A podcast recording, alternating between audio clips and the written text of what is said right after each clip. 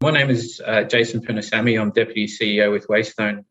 Thank you for joining us today. And um, we're here to discuss both cybersecurity and the related issue of data protection, particularly as they relate to Irish fund boards. Uh, with me are Connor and Sinead uh, from the Compliance Services Division within Waystone. And I'll hand over to Connor and Sinead to introduce themselves. Uh, good morning, and uh, thank you, Jason, for that. Um, my name is Connor Flynn. I've worked in the information security business for the last 30 years or so, and I founded ISAS in 2011. And in 2021, in April, um, as Jason mentioned, we came together with uh, three other companies to form Waystone Compliance Services. And I'm now Chief Information Security Officer with Waystone. Over the years, I've been a, a cyber advisor to key government departments, state bodies, and then in the private sector with financial services companies. And we've had a strong focus in the regulated environment and with startups in both the fintech and the regtech sector. I'm going to hand over to Sinead now to introduce herself. Hi, my name is Sinead MacDonald. Um, I joined ISAS in 2017, just before GDPR came into force. I have a background in, in law, regulation, and in the financial services sector. I worked for 17 years um, in a multinational, and it's it's nice to see some of my colleagues who are attending here today. It's good to see them. Um, currently, for, um, I act as a data protection officer for a number of public sector clients that we have, and also in the fintech um, sector as well as social media and a political party. We offer DPO as a service and we also offer data protection services.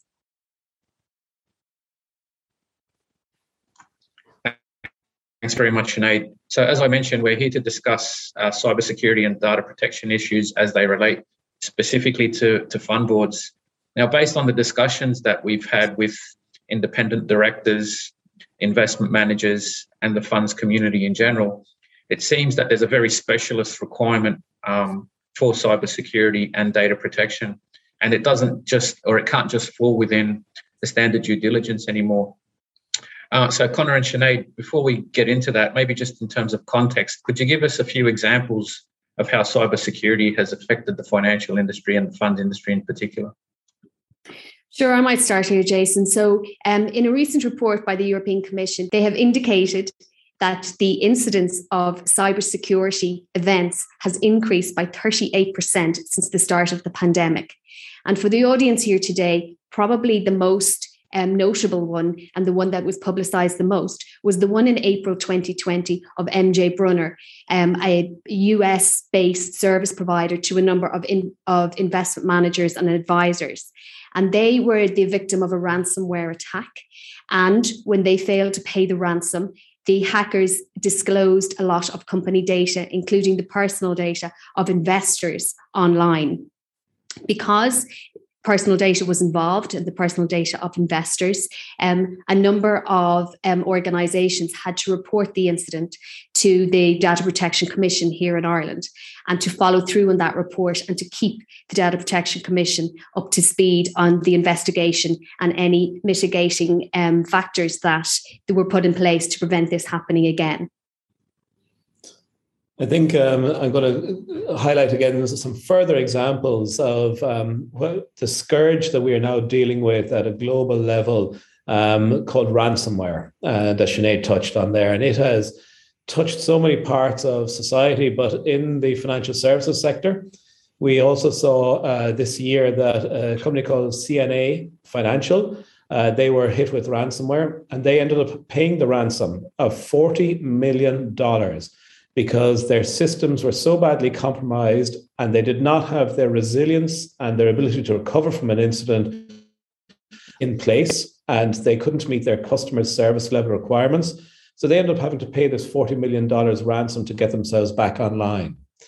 We've also seen the uh, ransomware outbreak that happened within the health service executive in Ireland.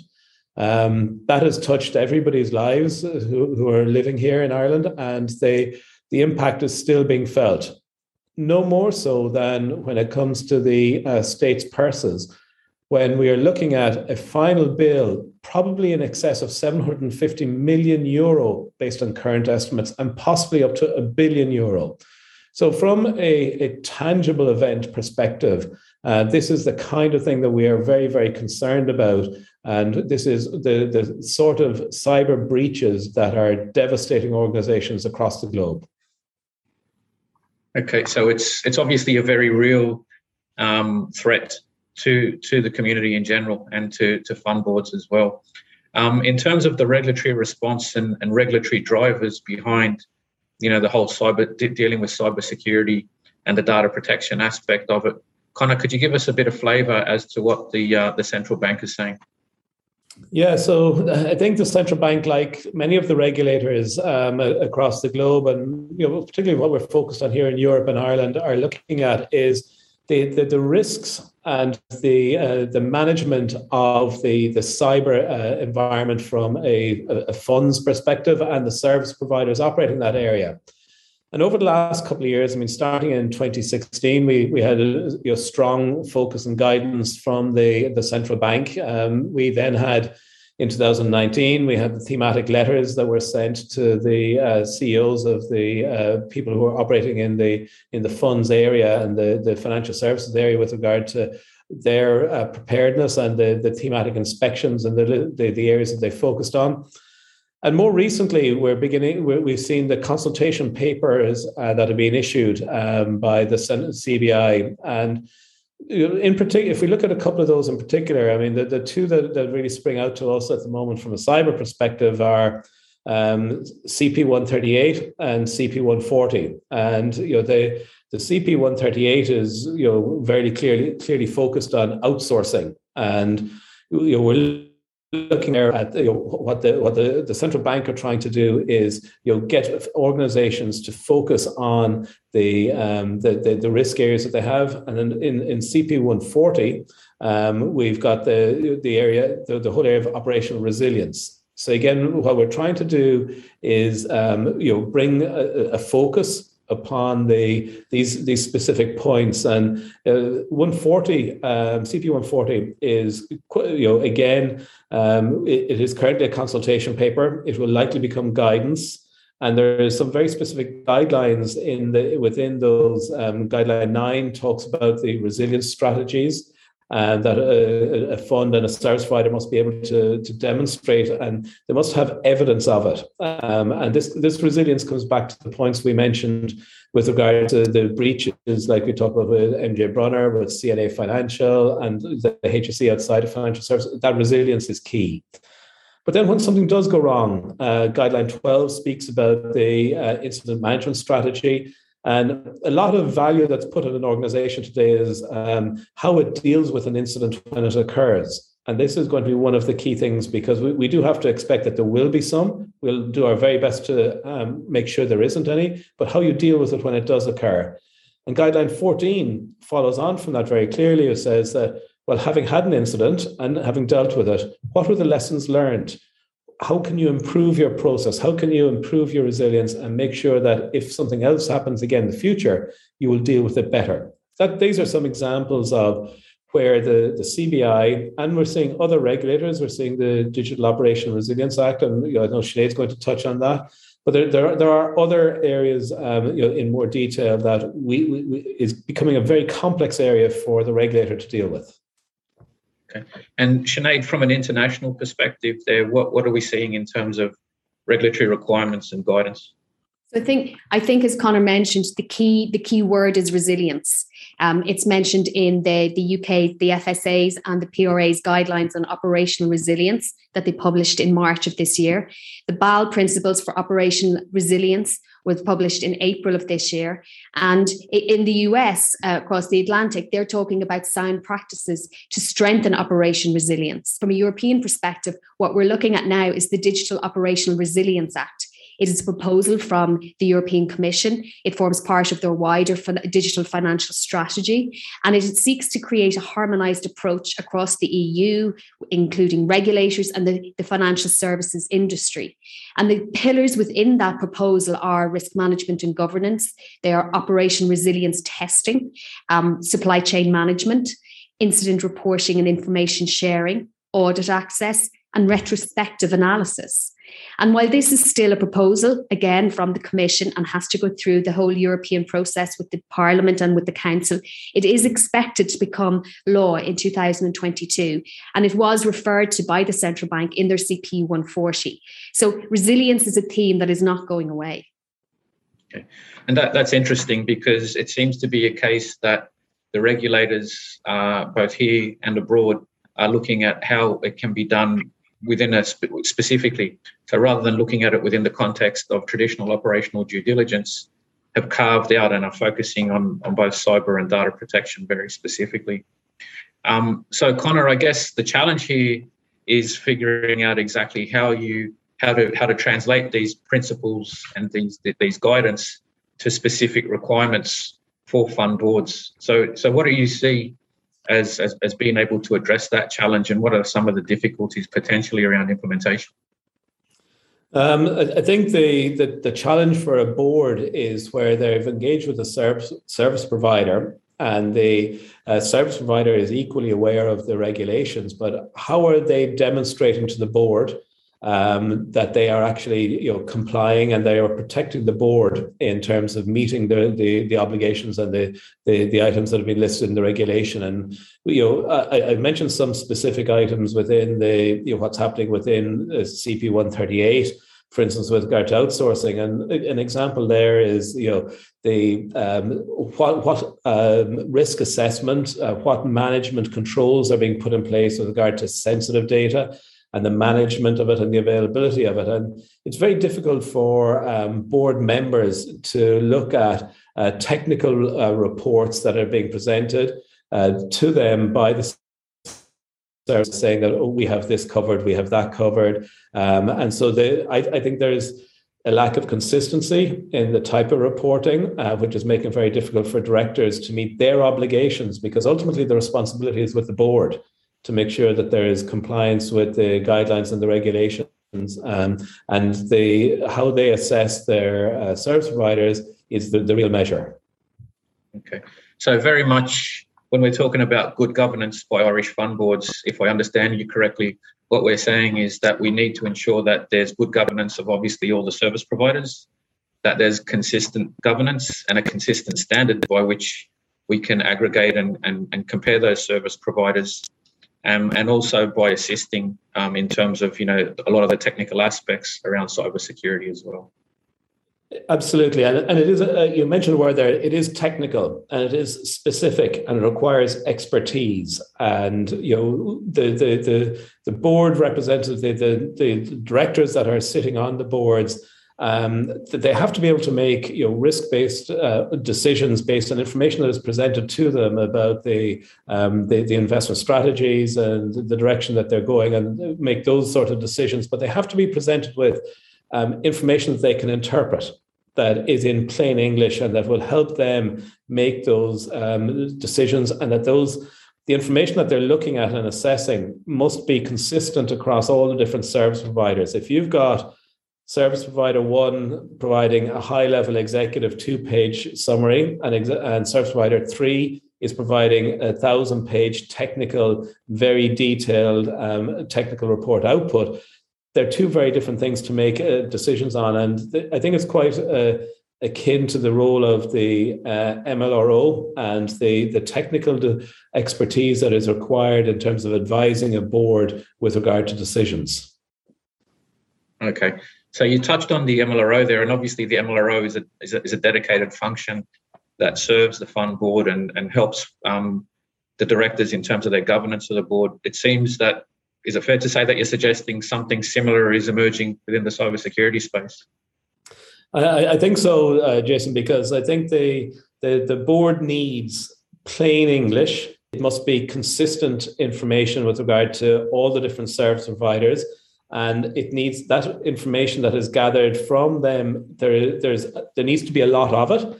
It needs to be technical in its nature but it needs to be interpreted then by what we are proposing and what our customers have actually been asking us for is what we call the cyber officer. It is uh, the role that will be able to um, advise the the directors of the of the fund and on the uh, performance from a cyber perspective of each of the different service providers to that fund and show them performance over time. Um, but the important thing is there will be a consistent level of reporting is what we're proposing in this role to the board uh, that they the board can take assurance from the assessments that are being carried out and the depth of those assessments and the granularity of them, but that the, we will surface up then a very easy, straightforward to interpret and a, a solid artifact to be part of the board paper pack.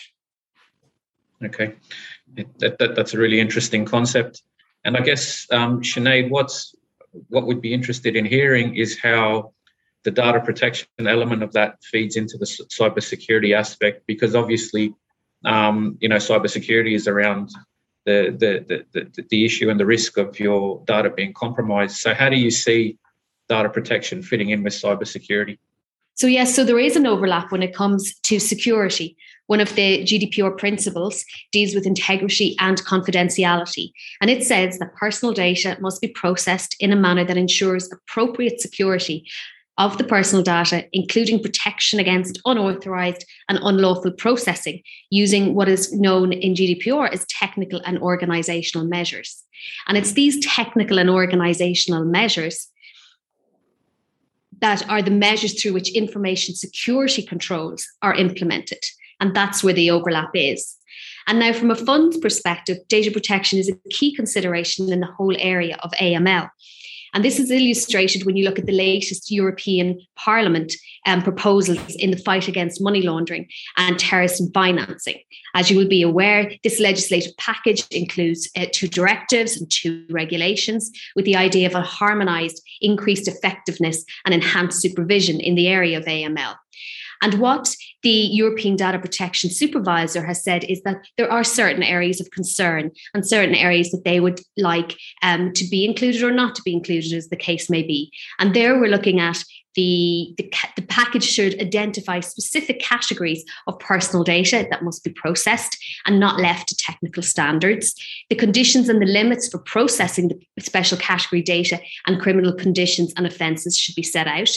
There should be no requirement for the processing of certain personal categories of personal data, of special categories of personal data. And there must always have this idea of necessity and proportionality, which is a theme in data protection in relation to the access to the information required for AML checks. So this is where it is very evident that more data protection is going to come into the fund sphere and also where that interaction is from a cybersecurity perspective. All right, then. So, with all of that in mind, uh, we're just scrolling through some of the questions that have come in here, and there are some some excellent ones um, and very practical. Uh, the first one is um, you can't eliminate all cybersecurity risk, but what is an acceptable level of risk? So, Connor, I might pass that one to you.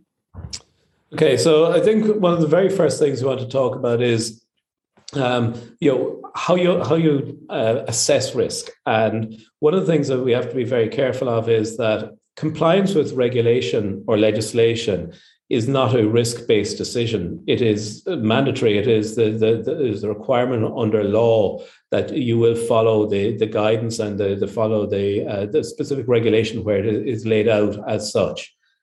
Where the, the risk assessment piece comes into it is with regard to the risk appetite of a board, with regard to the, you know, the approach that they are taking with, with regard to uh, investment risk. Uh, there, there are lots of types of risk that a board need to be able to uh, make decisions upon.